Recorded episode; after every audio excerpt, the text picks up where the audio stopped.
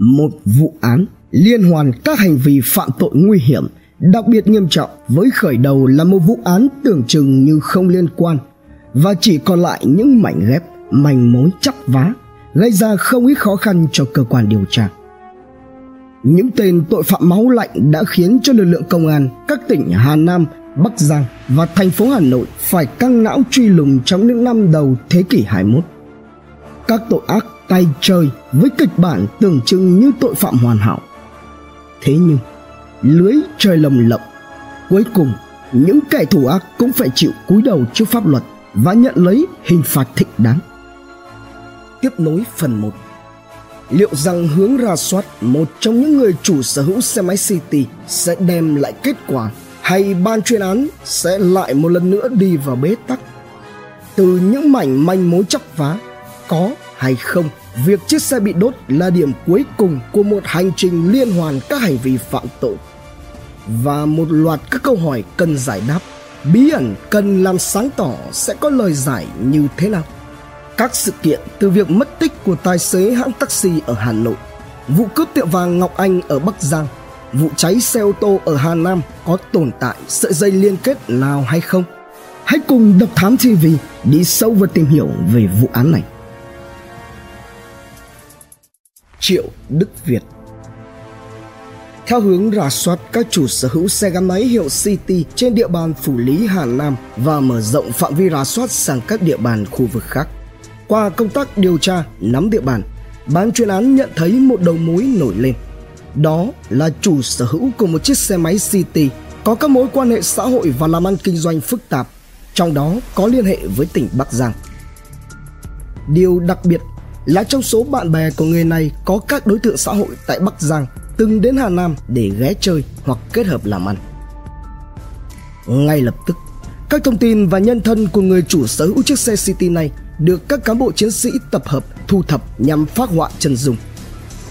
Đối tượng có tên Triệu Đức Việt là một tên côn đồ, tiền án tiền sự đầy mình và là một kẻ cầm đầu một băng nhóm hoạt động theo kiểu xã hội đen chiếm đoạt tài sản.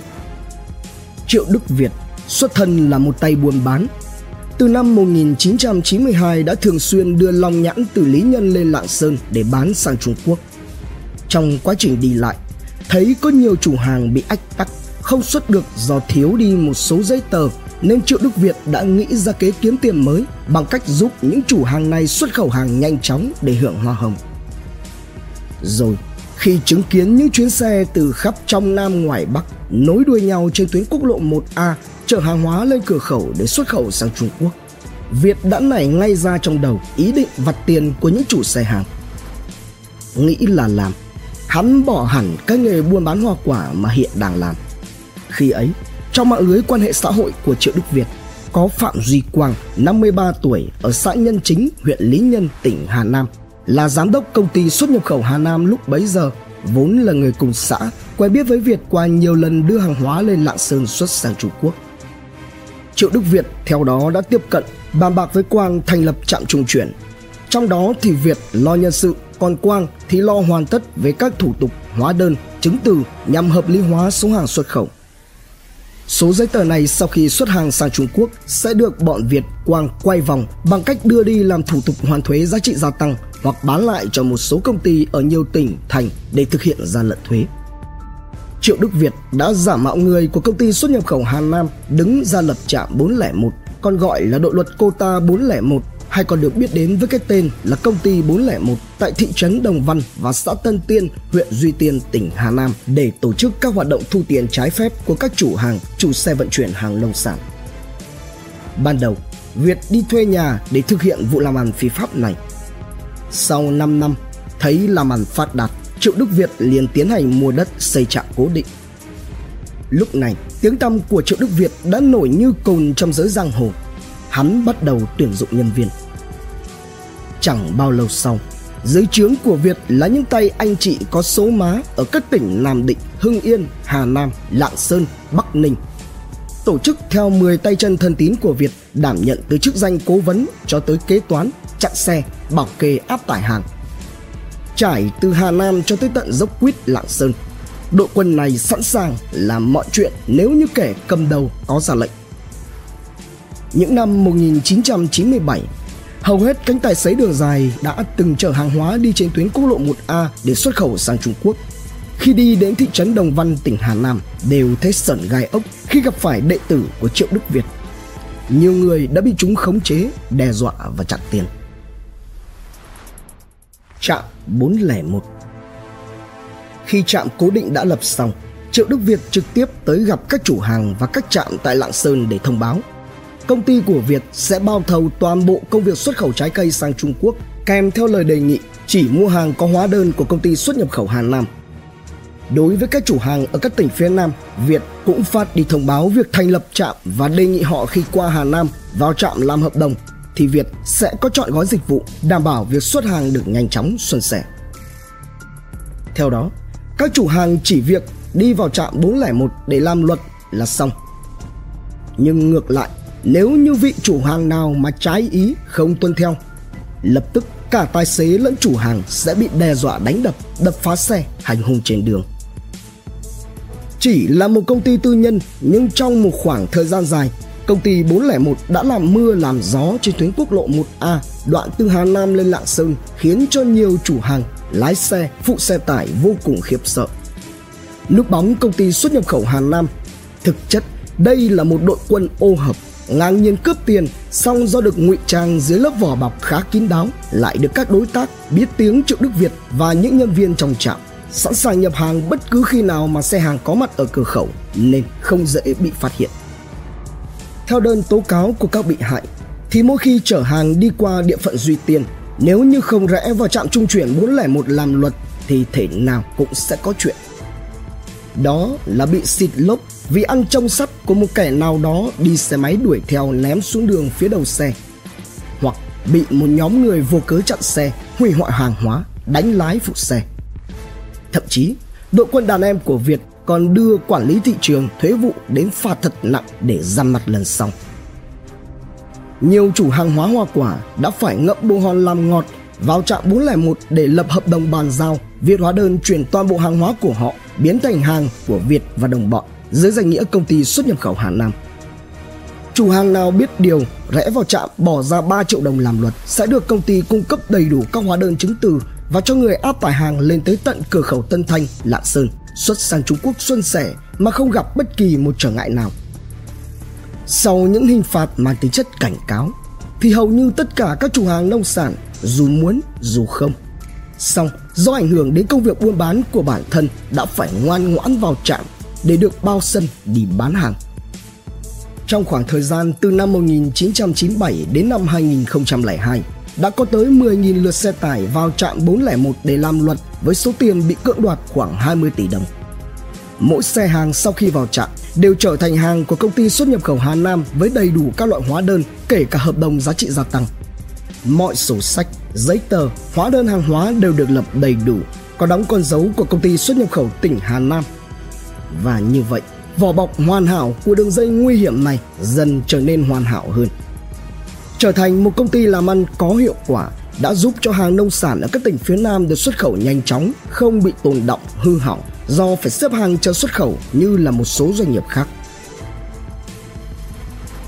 Nguyễn Thành Thắng trong khi chờ tòa nhân dân thành phố Hà Nội xử trong một vụ lừa đảo chiếm đoạt tài sản thông qua việc hoàn thuế giá trị gia tăng với việc Việt bị khởi tố vì tội làm giả chứng từ hóa đơn. Tháng 6 2002, Triệu Đức Việt thông qua một người đàn em của mình có tên là Hưng để gặp Bảo và được Bảo làm cho hộ chiếu mang tên một người ở tỉnh Nghệ An. Với cái tên giả này, Việt đã xuất cảnh sang Lào qua cửa khẩu Lao Bảo sang Thái Lan rồi trốn qua Trung Quốc. Quay trở lại vụ án, điều này có nghĩa rằng vào thời điểm chiếc xe City của Việt được rà soát thì Việt không có mặt tại địa phương vì hắn đang bỏ trốn sang Trung Quốc. Cùng với đó là hoạt động của trạm 401 gần như là dừng lại. Lúc này, trạm được giao cho Nguyễn Thành Thắng, một đàn em của Việt thực hiện việc quản lý. Qua công tác trinh sát trạm trung chuyển 401, Nguyễn Thành Thắng trong quá trình làm quản lý trạm là người sử dụng chiếc xe Dailin CD làm phương tiện di chuyển hàng ngày.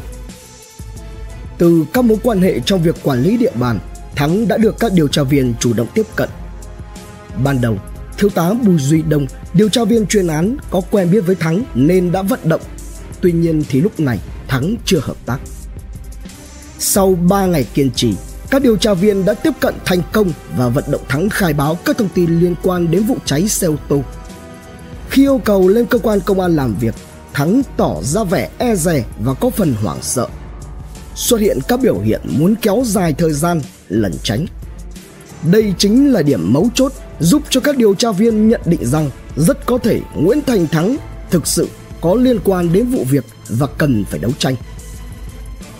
Khi tới làm việc tại cơ quan điều tra, Thắng liên tục tỏ ra sợ hãi, ngập ngừng. Sau 4 giờ đồng hồ đấu tranh, vượt qua những nỗi sợ hãi bị trả thù và trả giá trước pháp luật, Nguyễn Thành Thắng đã khai báo những thông tin đầu tiên. Tất cả xuất phát từ một cuộc gặp mặt vào chiều muộn ngày 23 tháng 10 2002. Nhờ và vào chiều muộn ngày 23 tháng 10 năm 2002, khi Nguyễn Thành Thắng đang trông coi trạm 401 như thường lệ, xuất hiện một người đàn ông có tên là Nguyễn Văn Thịnh đến trạm. Nguyễn Văn Thịnh vốn là bạn bè xã hội của Triệu Đức Việt, đã từng về trạm 401 chơi vài lần nên Thắng và Thịnh có quen biết nhau. Gặp được Thắng, Thịnh ngỏ lời nhờ Thắng hai việc. Việc thứ nhất, mượn xe gắn máy hiệu City đi có công việc Việc thứ hai, Thịnh đưa cho Thắng một chỉ vàng và gửi lại một túi đồ là loại túi đựng vật cầu lông và nhờ Thắng giữ hộ. Trước lời nhờ vả của người có tên Nguyễn Đức Thịnh này, Thắng không dám từ chối, đã giao chìa khóa xe máy và nhận túi đồ giữ hộ. Nhưng trong lòng Thắng không khỏi lấn cấn bất an vì sự xuất hiện và lời nhờ vả đường đột của Thịnh. Nên ngay khi Thịnh quay xe đi, Thắng liền lấy xe Win bám theo sau càng đi theo. Thắng lại càng như lửa đốt trong lòng Nhất là khi trời chuyển về tối Thịnh lại đi một mạch hướng tới khu vực đề hoang vắng Đứng từ xa trong bóng tối Vô cùng bất ngờ Thắng đã tận mắt chứng kiến cái cảnh Thịnh cùng với một người đàn ông khác trực tiếp rưới xăng châm lửa đốt cháy một chiếc xe ô tô màu sơn trắng không nấn ná thêm. Ngay khi đám cháy bùng lên, Thắng vội vã quay xe. Từ những nghi ngại và chuyện Thịnh làm, Về đến trạm 401 Thắng tò mò mở túi vật cầu lông mà Thịnh gửi lại. Chưa hoàn hồn vụ đốt xe, Thì Thắng lại tiếp tục hoảng hốt, kinh hãi Về món đồ bên trong. Đó là một vũ khí nóng đã cưa nòng, Kèm theo một bọc lớn lên tới hàng trăm viên.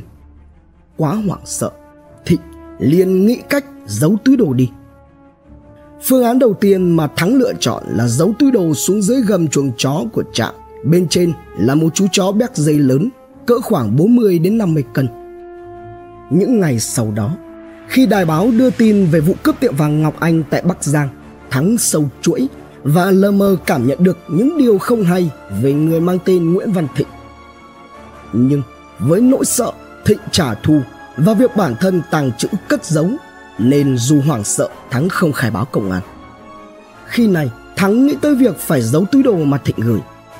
Nghĩ là làm, sau khi tìm hết mọi ngõ ngách trong nhà, Thắng đã lẳng lặng đem túi đồ giấu xuống dưới rát giường ngủ của anh trai mình. Đây là điểm mấu chốt giúp cho ban chuyên án mở rộng vụ án.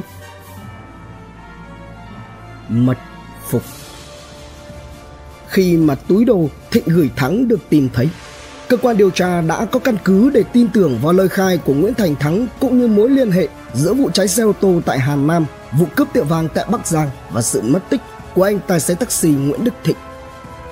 Lúc này, ban chuyên án tổ chức nhiều mũi trinh sát tỏa đi các hướng để thực hiện nhiệm vụ.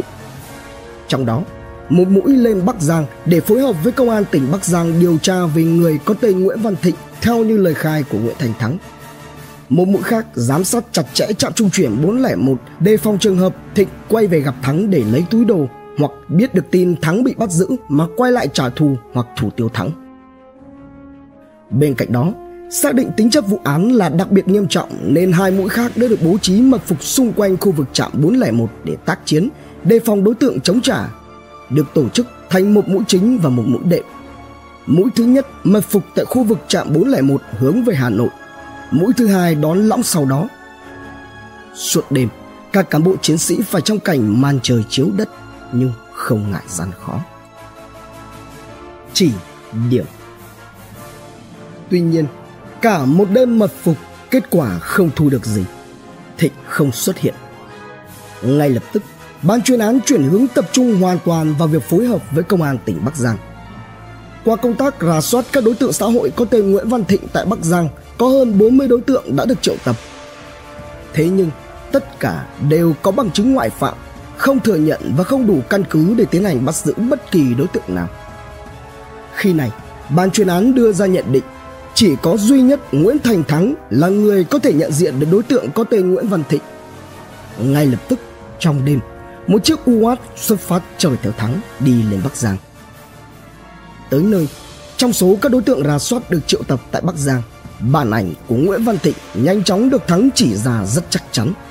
Và cũng chỉ chờ có vậy, lệnh bắt Nguyễn Văn Thịnh gần như ngay lập tức được tung ra.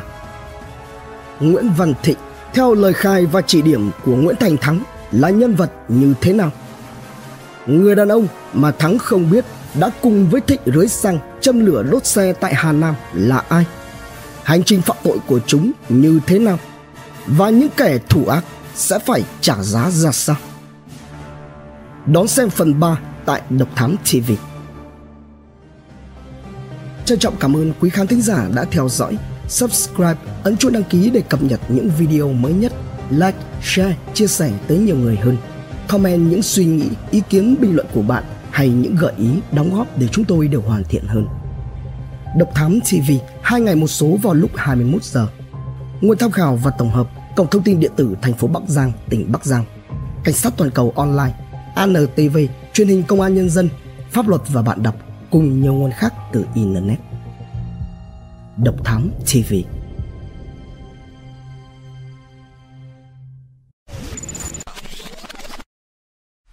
Theo dõi những nội dung vô cùng hữu ích và thú vị trên YouTube qua hệ thống kênh của Passion Studio.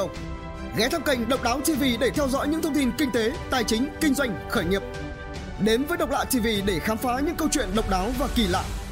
Khám phá những vụ án kinh điển và bí ẩn, cập nhật tin tức an ninh nóng hổi cùng Độc Thám TV hay tìm hiểu về lịch sử Việt Nam qua Bí ẩn sự Việt cùng nhiều kênh YouTube bổ ích khác đang được xây dựng và hoàn thiện mỗi ngày. Fashion Studio mang đến những giá trị thiết thực.